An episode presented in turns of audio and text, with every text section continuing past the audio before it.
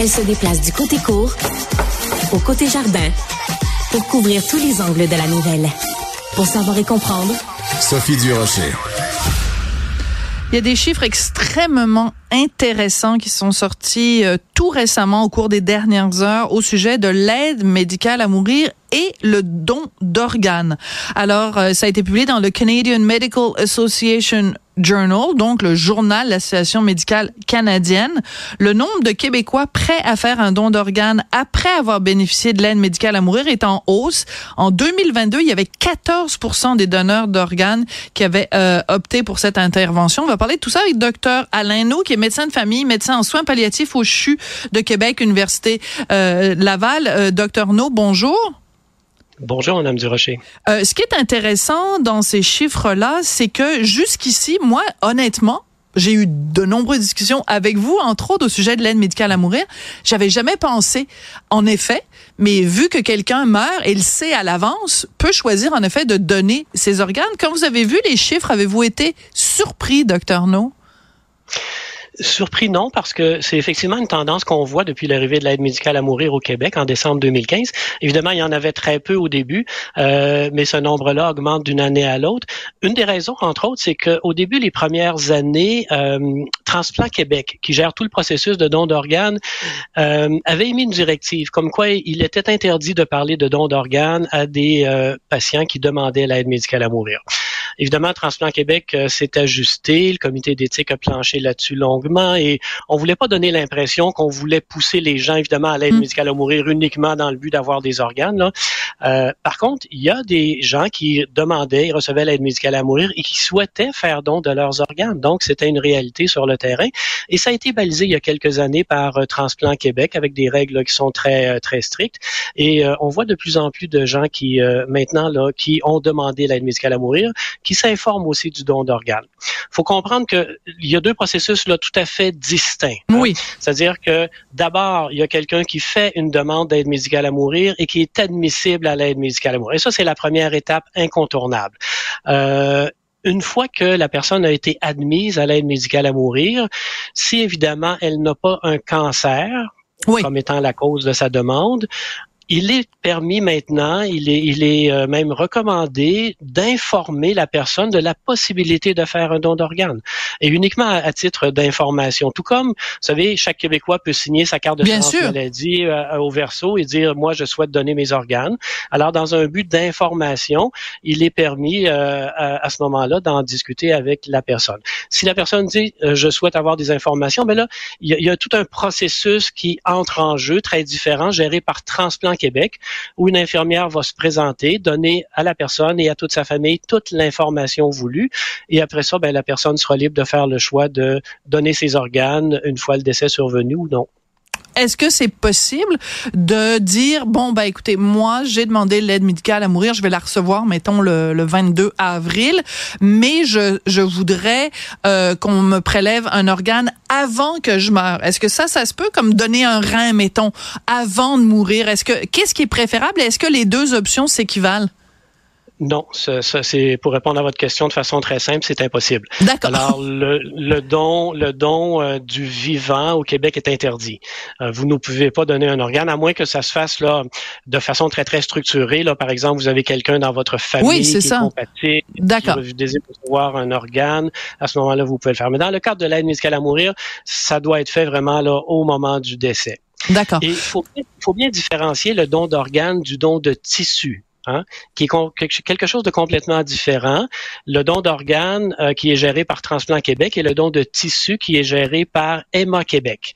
Parce que euh, les, les, les, conditions d'exclusion du donneur sont très différentes et le la procédure est très différente aussi. Quand on parle du don d'organes, on parle de quelqu'un qui va recevoir l'aide médicale à mourir et qui souhaite donner de ses organes qui vont être transplantés chez des receveurs, le rein, les poumons, euh, le foie, par exemple. Donc, ces organes-là, évidemment, vous comprenez que euh, euh, ne peuvent pas souffrir de manque d'oxygène très longtemps. Mm-hmm. Alors, ça implique que la procédure se fasse non seulement à l'hôpital, mais à la salle d'opération. Mm. Ça implique que les, les proches peuvent être présents, mais dès que le décès est prononcé, tout le monde doit sortir de la salle d'opération parce que l'équipe de préleveurs va entrer en jeu pour prélever les organes le plus tôt possible, qui seront ensuite acheminés rapidement euh, au receveur. Dans le cas des dons de tissus, là, on parle de tissus. Donc, ce, pas, ce ne sont pas des organes vivants qui, dont vont bénéficier les receveurs, mais on parle de tissus, comme par exemple la cornée, les tendons, euh, les valves cardiaques, certains euh, tissus là, cutanés. Euh, alors ça, c'est les, les, les, les, personnes peuvent décéder à domicile et certains tissus peuvent être prélevés même jusqu'à 24 heures après le décès. Wow, ça c'est drôlement intéressant. Mais en même temps, c'est sûr que des gens qui déjà n'aiment pas l'aide médicale à mourir ou un malaise avec l'aide médicale à mourir, peut-être qu'ils sont en train de, nous écouter ou de nous regarder ces gens-là et de dire mon Dieu, c'est absolument épouvantable. Quelqu'un est à l'hôpital, entouré par sa famille, on lui administre l'aide médicale à mourir. Tout de suite, il y a l'équipe de Transplant Québec qui rentre. Euh, Peut-être des gens voilà euh, voilà dans un scénario euh, macabre, un scénario utilitaire, une société où on tue des gens pour récupérer leurs organes. Vous, on, vous les entendez comme moi, hein, les gens qui sont contre l'aide médicale à mourir, docteur No.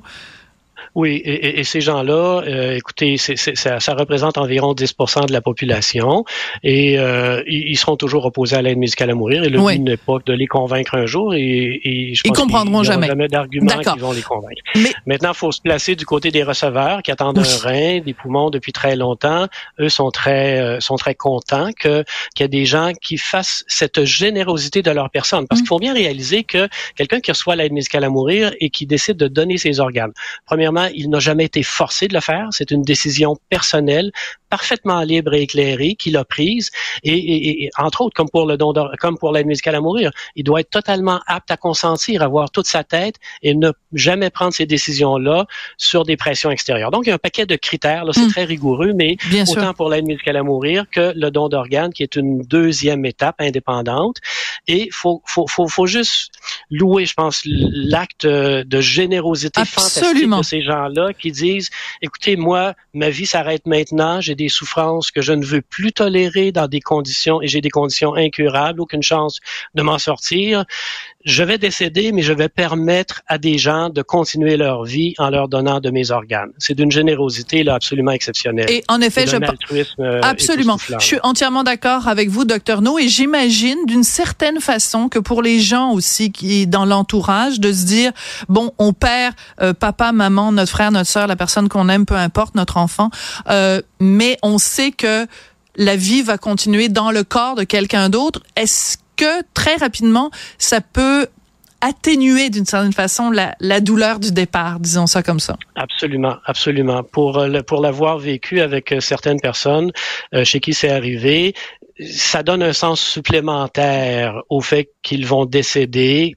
par choix personnel et, un certain soulagement de la part des proches, exactement comme vous le décrivez, là, de dire bon ben euh, mon père, mon conjoint, mon frère, peu importe, va mourir, mais à travers lui, il y a d'autres personnes qui vont continuer à vivre, qui vont bénéficier de de la généreuse personne qu'il a toujours été, qu'il a toujours été jusqu'à la fin. Ouais, alors le mot générosité vraiment, c'est ce que je retiens, c'est toujours euh, très apaisant et très instructif de vous parler. Vous en parlez, vous arrivez toujours à trouver les bons mots pour en parler de l'aide médicale à mourir, docteur No. Euh, je rappelle que vous êtes médecin de famille et médecin en soins palliatifs au CHU de Québec Université Laval. Très bonne année 2024 à vous. Merci, au revoir et à vous aussi. Merci.